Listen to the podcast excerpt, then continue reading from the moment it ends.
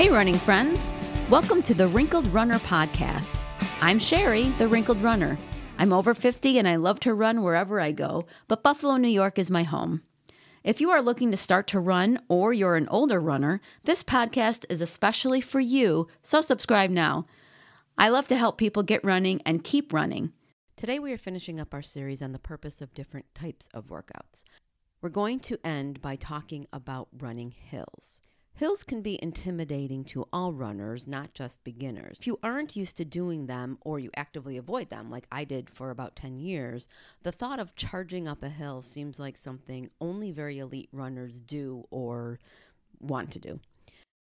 There are, though, a number of different reasons that hill work is beneficial for all runners. First of all, it improves your endurance, your strength, and your power. Just like every other workout, hills utilize different muscles that are made stronger to help you become a better runner. Hill work, as you can imagine, is going to get that heart pumping and cause your lungs to get a workout as well. So your body adapts and gets better, just like I've talked about many times before with other workouts. And your cardiovascular system will be improved as well.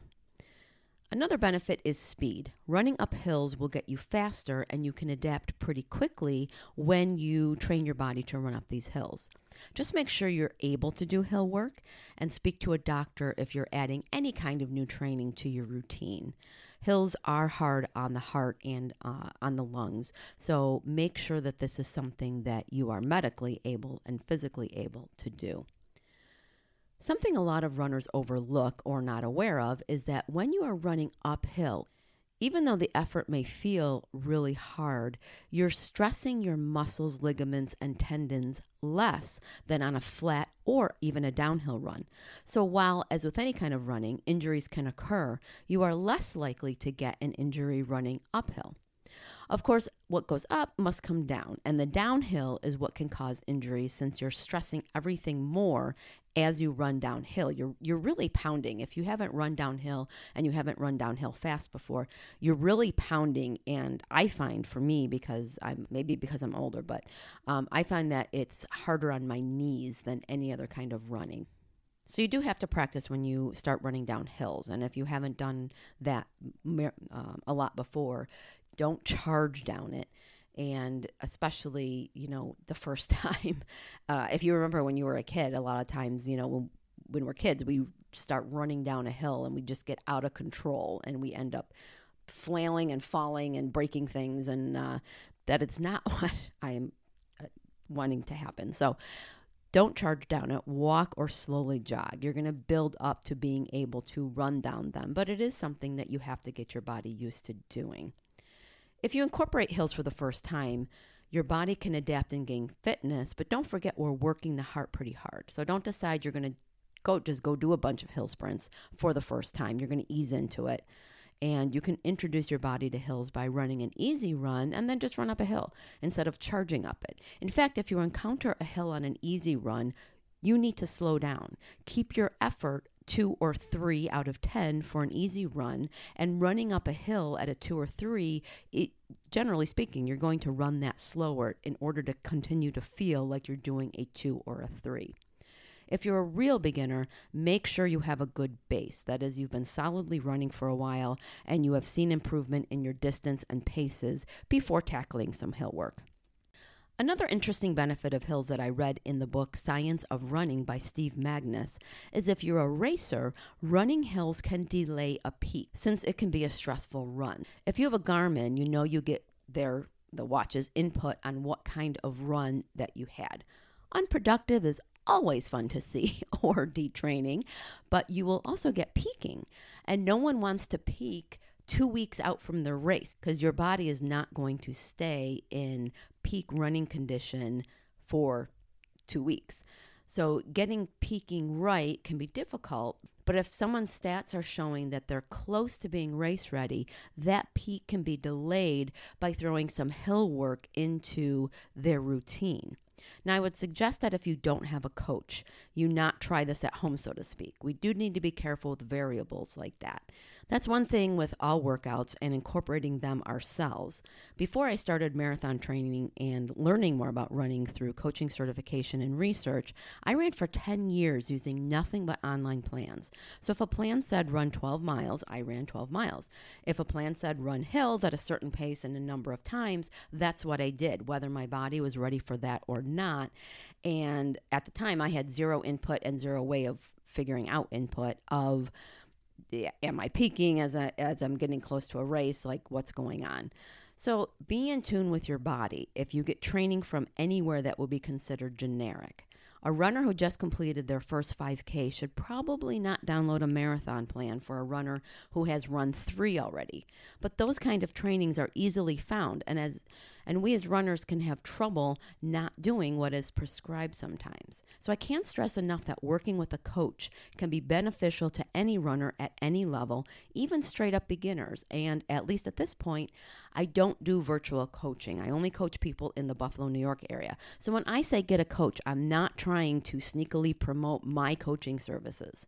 For most of you listening, I would not be available to coach you, but I could direct you to coaches in your area if you would like me to. So you can always send an email to sherry at wrinkledrunner.com. I don't like sneaky marketing, and so I just want you to know that is not what I'm trying to do.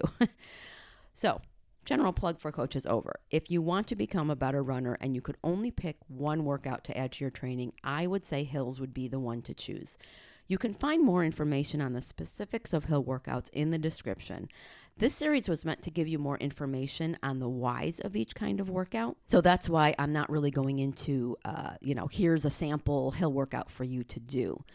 I just wanted you to know the whys behind workouts because sometimes we avoid things if we don't know why we are doing them.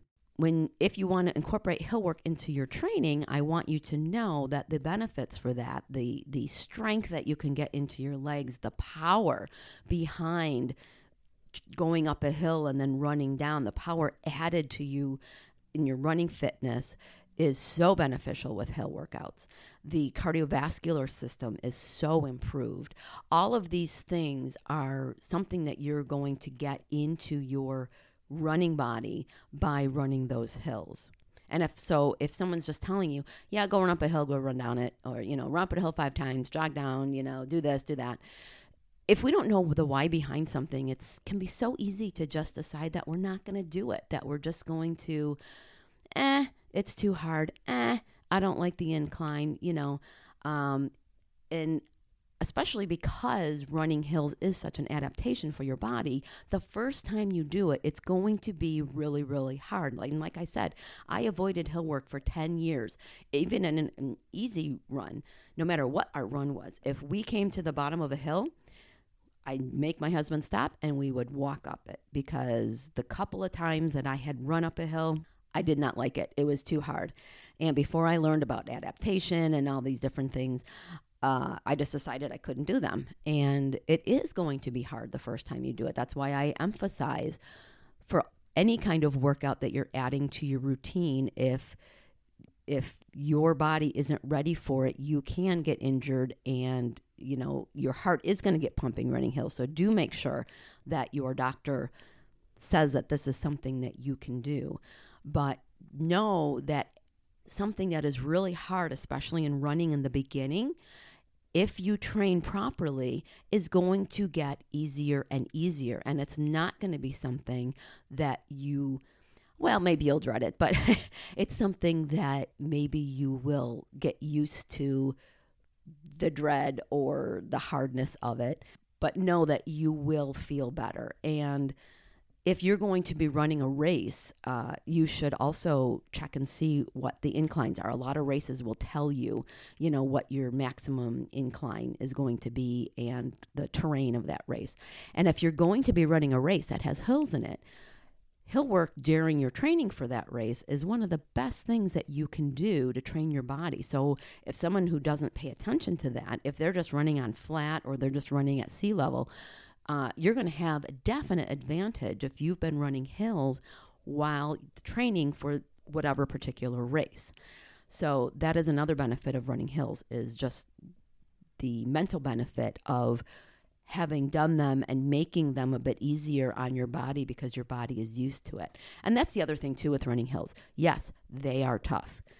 But mental toughness, the the ability to get through something is a very big component of running. And so when we do hill work or other hard workouts, we are training our brain to get through them and that just helps us as, you know, the seasons go on and the years go on and the races go on uh, to get through that mental aspect of running. So today's running resource is over on runnersblueprint.com.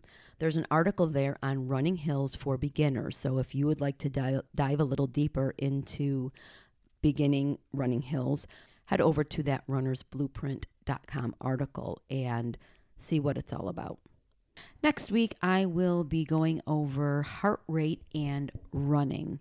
And um, my husband has to use heart rate a lot of times for like his easier runs, or if we're doing like a tempo run, he does this thing called cardiac drift. And uh, with the heat and humidity of the summer, his heart rate actually drives up pretty high during our runs. And so I've been using more heart rate related training for him and I'm going to go over some of the things that we've been doing to adjust his runs over the summer using heart rate. I hope you enjoyed today's episode. If you know another runner who could benefit from today's topic, go ahead and share it. Do you have any running questions? You can ask me. Email me at sherry at wrinkledrunner.com, and if I can't answer your question, I will do the research to find the answer and share it with you. The questions I get from listeners like you help me develop episodes, so please don't be shy. You can sign up for my once a month newsletter using the link provided so that you can have all the Wrinkled Runner resources from the past month all in one place. I also have opened up my virtual coaching in addition to coaching one on one with those in the Buffalo, New York area. So head to my coaching page on the Wrinkled Runner website, which I will, of course, link to, and check out how we may be able to work together. Until next Monday, thanks for listening, and I'll see you on the run.